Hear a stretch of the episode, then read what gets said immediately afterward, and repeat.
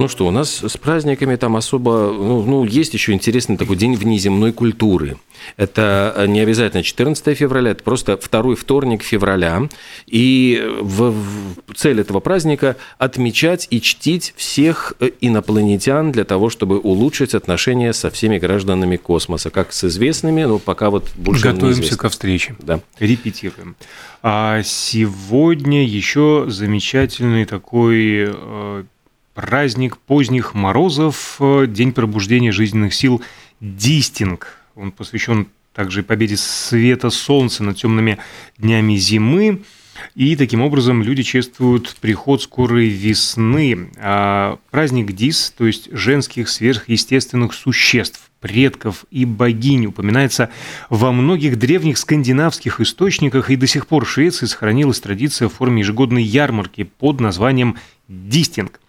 А во время Дистинга празднуется переломный момент, когда зима теряет свои силы, наступает плавный приход тепла. В этот день солнце побеждает зимний мороз и темноту, символически пробуждаются жизненные силы, которые спали на протяжении всей зимы. И посмотрите, как замечательно совпало с сегодняшним солнышком. Однозначной теории, откуда происходит праздник, нет. Он встречается в мифологии викингов, в скандинавских странах. Ну и связанный с ним день Дисаблот приурочен к женскому началу, зарождению жизни. Ну да, и сегодня в Скандинавии посвященный этому а, ярмарке. И в отдельно стоящей Финляндии, тоже Скандинавия, день друзей. А повсемир... да, по, по, повсемирно, чтят. Можно так сказать, не повсеместно, а повсемирно. повсемирно. День шоколадных конфет с кремом. Это такой тоже отзвук Дня Святого Валентина. С восемьдесят седьмого года вот День друзей, не только любимых, но и друзей давайте не забывать. А еще в Катаре День спорта, помним, что принимал недавно чемпионат мира по футболу.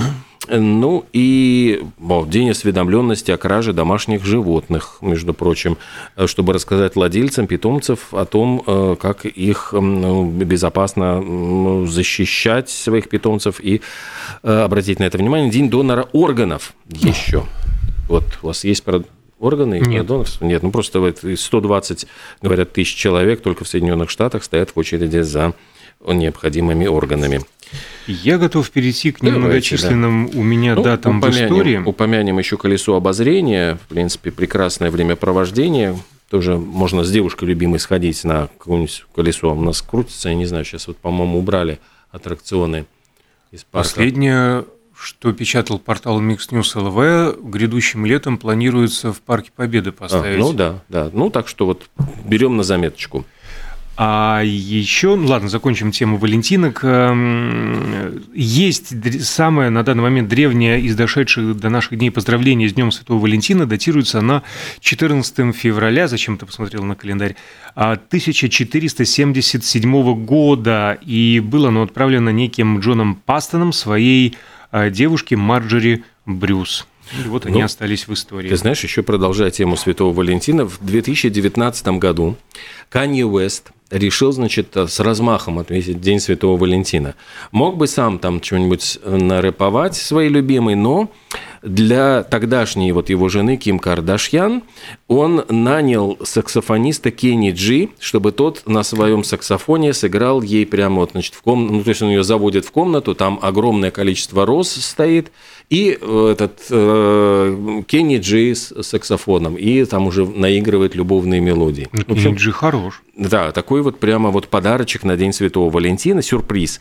Но э, интересно, что в итоге настолько понравилось Канье Уэсту, что затем Кенни Джи он попросил сыграть на своем треке э, значит, с, с альбома нового. То есть вот сотрудничество продолжилось. А, кстати, про мир музыки. Именно в этот день лёты романтические. В тысяча девятьсот восемьдесят четвёртом году в Сиднее Элтон Джон женился на Ренате угу. Блауэл. Брак продержался четыре года, хотя я видел упоминание про четыре месяца. А все источники сходятся в том, что разошлись они по-дружески. Ренате достался коттедж семнадцатого века и сорок пять миллионов долларов. Не получилось. Ну, на тот момент он уже осознал. э, в немножечко криминальной хронике «Ни дня без Битлз» в две тысячи третьем году в Австралии обнаружили ни много ни мало украденные студийные записи Битлз. Причем это были катушки, которые вынесли каким-то образом с Эбби, со студии Эбби Роуд. И э, там были записаны как раз-таки э, треки белого альбома Эбби Роуда того же самого. И говорят, что их выставили просто на продажу. Это, я понимаю, мастер... Эти тейпы были, то есть практически бесценная вещь. Если ну, нужно было бы переиздавать альбом или там что-нибудь в них там чуть-чуть поменять, видоизменить, улучшить звук и так далее, вот эти все мастер-тейпы выставили на продажу, и австралийская полиция... в сотрудничестве с британскими детективами проводила спецоперацию, которая называлась «Ацетон», у нее было кодовое название, для того, чтобы... Чтобы никто не догадался. Чтобы всех повязали, вот, значит, всех этих преступников, и, я так понимаю, ну, вернули студии ценности. А историческое одно событие произошло в этот день в далеком, очень сильно далеком тысяча девятом году, впервые в исторических источниках, а конкретно в Кведенбургских анналах зафиксирован топоним Литва, угу. Когда было зафиксировано, что миссионер Брунон Бонифаций э, был убит на границе Руси и Литвы. Вот говорят про то, что там кто-то, значит, убит. Слушай, девяносто пять лет назад появился на свет Сергей Петрович Капица, физик и профессор, и ведущий, естественно, телепрограммы «Очевидное, невероятное», которая с огромным успехом шла с семьдесят третьего года. И говорят же, что ее сняли с эфира именно потому, что он ну, очень выступал против всевозможных экстрасенсов. Там, ну, то есть ему говорили, ну, сделайте, типа, передачку попу- ну, популярнее, вот пригласите каких-нибудь там вот тайны науки, там что-нибудь. Он говорит, что все это шарлатанство, строго только наука. И потом он даже, по-моему, говорил, что данные, значит, соцопросов говорят о том, что мы наконец-то пришли к тому, к чему стремились эти пятнадцать лет, воспитали страну идиотов. Если наша страна и дальше будет двигаться этим курсом, через десять лет не останется вообще людей, которые хотя бы изредка брали в руки книгу. В общем, очень э, ну, был э, возмущен этим.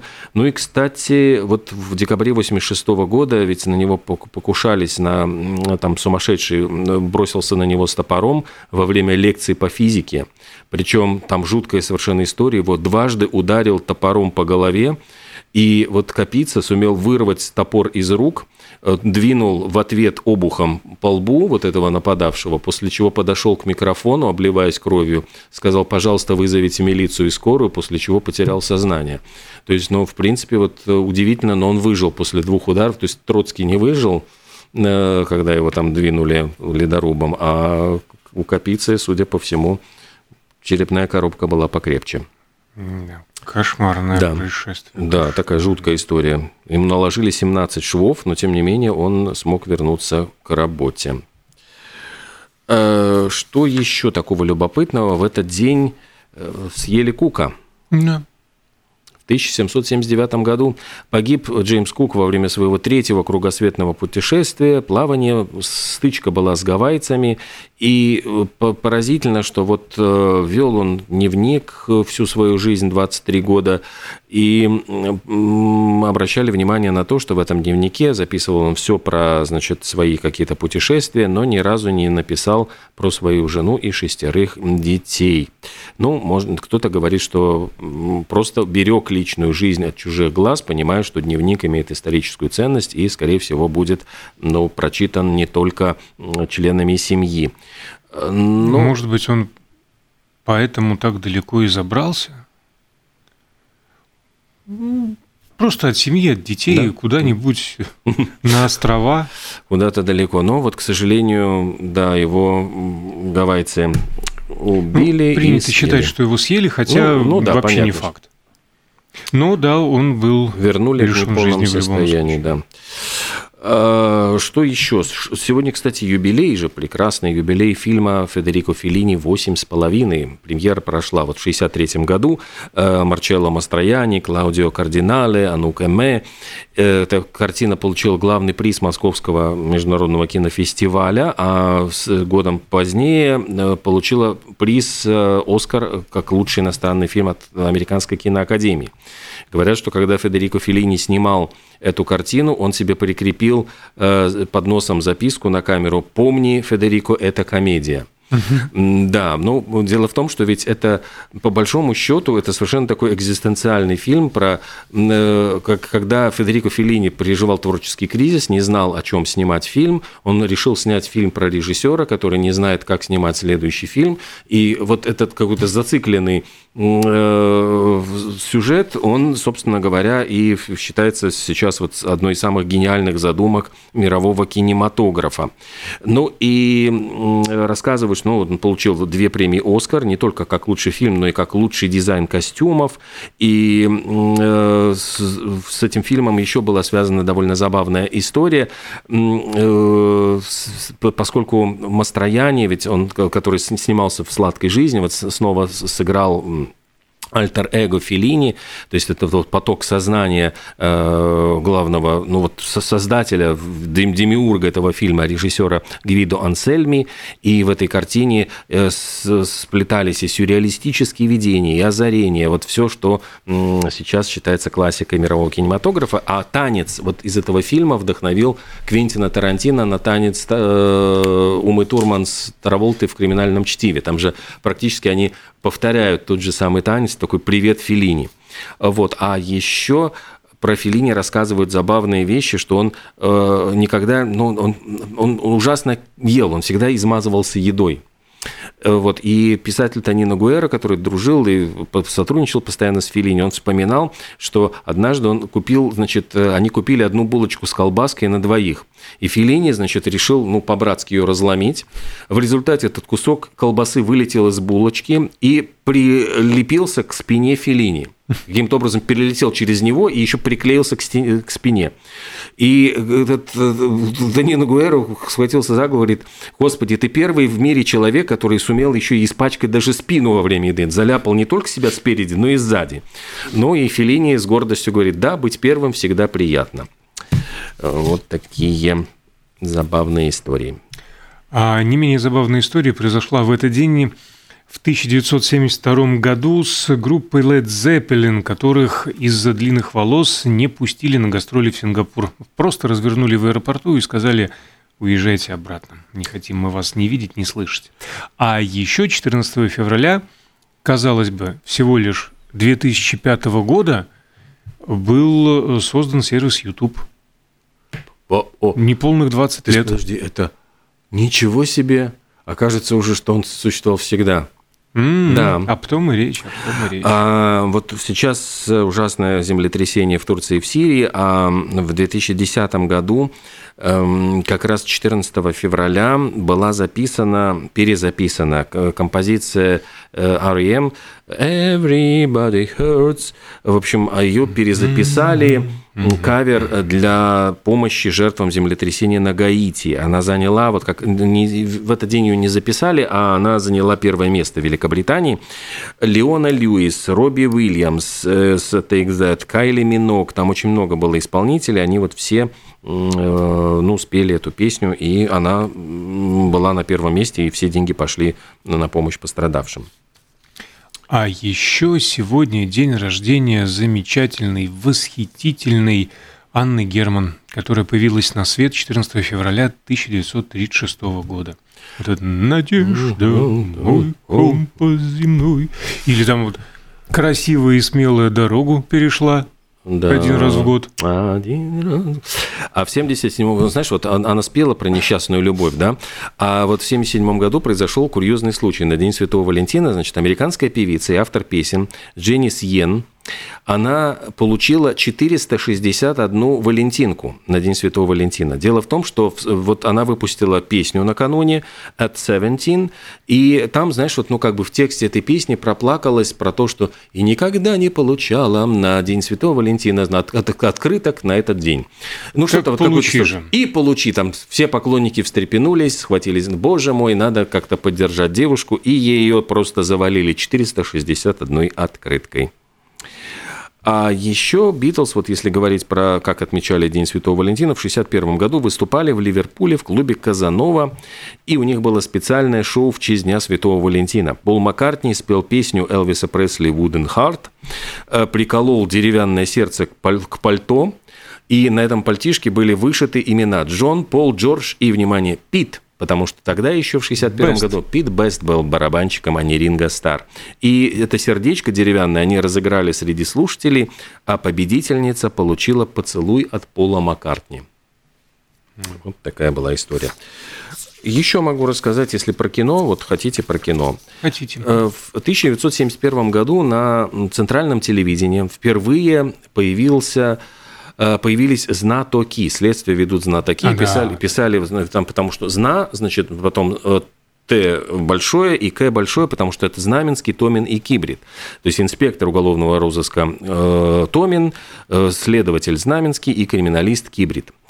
Э, серия эта называлась «Черный маклер». Ну, то есть э, основана она была на э, сценарии Ольги и Александра Лавровых. Это были э, журналисты, они писали в литературной газете репортажи. Э, такая была у них страничка из зала суда, и они описывали всякие там судебные дела, там, ну, с, с обличением тех, кто там покушается на справедливость и так далее. И вот они решили написать, э, был заказ целый, потому что, по-моему, пошла такая, э, давайте вот про милицию больше снимем, каких-то про, про будни милиции. И они сначала сняли четыре серии. Там был «Черный маклер» и, по-моему, вторая какая-то вот история тоже с двумя сериями. На первой, на главной роли выбрали актеров театра на Малой Бронной. Это был Мартынюк и Леонид Каневский. Из театра киноактера взяли Эльзу Леджей. И да, вот вторая серия была «Ваше подлинное имя». И это все вышло как раз в семьдесят первом году. Всего было снято двадцать две серии, такие телепостановки, потому что это был, ну, такой телеспектакль, по большому счету. Это снималось все в декорациях. И очень были популярны, потому что говорили, что настолько были они популярны, что там и безумное количество писем писали, и народ там прямо прилипал к телевизорам, потому что особенно другого смотреть было нечего. И самое интересное, что, знаешь, вот это... как это, сила, волшебная сила искусства. Этот сериал имел такую силу, что после, например, выхода серии «Подпасок с огурцом», где шла речь о том, что иностранец пытается вывести, ну, незаконно картину «Эль Греко» за границу, Совет министров принял постановление, которое ужесточало прав... правила вывоза, значит, из страны художественных ценностей. Представляешь? То есть показали в кино сюжет и... Утром в газете, вечером, вечером в куплете.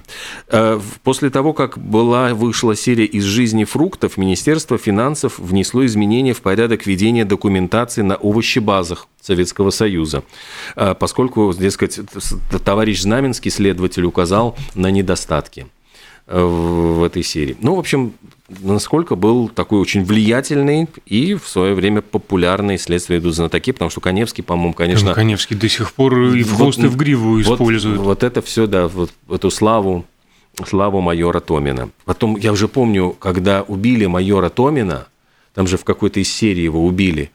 Господи, это ж был просто такой кошмар. Там завалили э, телевидение письмами, требовали воскресить его, его, его воскресили. То есть, ну вот... Мол, Шерлока восхи... Но... воскресили, значит, и нашего, нашего можно. Надо. Давайте. А про, про, про, про трагедии современности. Слушайте, Роману Костомарову ампутировали кисти рук. Какой-то просто. Просто кошмар. Кошмар. Всего неделю назад вот он перенес ампутацию, операцию по ампутации стоп, и вот э, буквально сегодня на рассвете стало известно, что кисти рук он тоже лишился. Да, какая-то такая жуткая совершенно история. На чем бы таком каком-то... Вот хорошим, позитивным бы завершить этот час. У нас, кстати, гости появятся совсем скоро. Да, ну вот юбилейное тоже, не, юбилейное или не юбилейное? Нет, не юбилейное, в девяносто втором году. То есть, получается, это тридцать один год назад появился, вышел на экраны фильм «Мир Уэйна». Это состоялась премьера, там снимались же очень многие звезд, рок-звезды, Мит Лоуф, Элис Купер. «Мир Уэйна», он был посвящен там организации рок-фестиваля, и там были, по-моему, вот Майк Майерс, который потом озвучит mm-hmm. Шрека, он совсем молоденький там еще снимался. Такой. Ну, они два придурка, которые организуют грандиозный рок-фестиваль. И прозвучала в этом фильме песня «Богемская рапсодия» Queen. Получилось так, что ее снова перевыпустили. Она, правда, не на первом была месте, а на втором месте в чартах синглов через двадцать лет после первого релиза. Нам показывают, что еще две минуты надо у нас до да? паузы. Ну, как надо продержаться? Давайте нас езжу. Же, как всегда, распирает от количества новостей, которыми мы готовы поделиться. Просто всякая всячина. Например, очень комплиментарные выводы сделали шведские ученые. Они замерили связь между богатством и интеллектом. И вот что выяснили. Люди с очень высоким доходом глупее тех, кто на ступень ниже них. Да, а шведские ученые провели исследование с участием пятьдесят девять тысяч мужчин, так что выборка солидная. И оказалось, что тесная связь существует между уровнем интеллекта и зарплаты, но до определенного порога. Это шестьдесят тысяч евро в год, ну, от шестьдесят тысяч евро до четыре с половиной миллионов. Затем она незначительна. И в итоге примерно один процент людей получают сверхвысокий доход, не зависящий от их когнитивных способностей. То есть их успех может быть обусловлен чем-то, кроме интеллекта. Также исследователи не нашли связи между когнитивными способностями и профессиональным престижем в разных профессиях. Например, бухучет, медицина, юриспруденция, наука, госуправление. То есть все профессии нужны, все профессии важны, и чтобы стать миллиардером, ты не должен обладать ай кью зашкаливающим там, за сто семьдесят, сто девяносто, триста шестьдесят. Замечательно. Ну вот а, а еще немножко о парадоксах. Сегодня в этот день, в тысяча семьсот шестьдесят шестом году, родился английский экономист Роберт Мальтус, печально известный тем, что все беды он объяснял переизбытком людей на Земле. И вот я очень хорошо помню, что его теории все время громили в, в, мои, в, в дни моего детства, а сейчас мы, в принципе, все время как бы говорим, что боливар не выдержит двоих. Ну, то есть, дескать, вот до какого-то предела мы можем еще размножаться, но, собственно говоря, как-то эти пределы уже обозначены. И самое парадоксальное, что Роберт Мальтус, который выдвинул эту теорию, у него было двенадцать детей. То есть, когда слова расходились с делом. Вот. Он всех упрекал, что, вот, дескать, мы слишком много людей живет на Земле, но при этом сам он знал, не отка... о чем говорит. Не отказывал себе в удовольствии. А, ну что ж, вот, наконец, настал тот час. Настал. Мы прерываемся на рекламу, на новости, после чего поговорим об серьезных вещах. Мы продолжим тему коммунального хозяйства, всех вот этих вот общества жильцов, кому чего можно добиться, как правильно, потому что грядут определенные законодательные изменения, и с профессионалами этой сферы мы побеседуем вот после этой новостной паузы.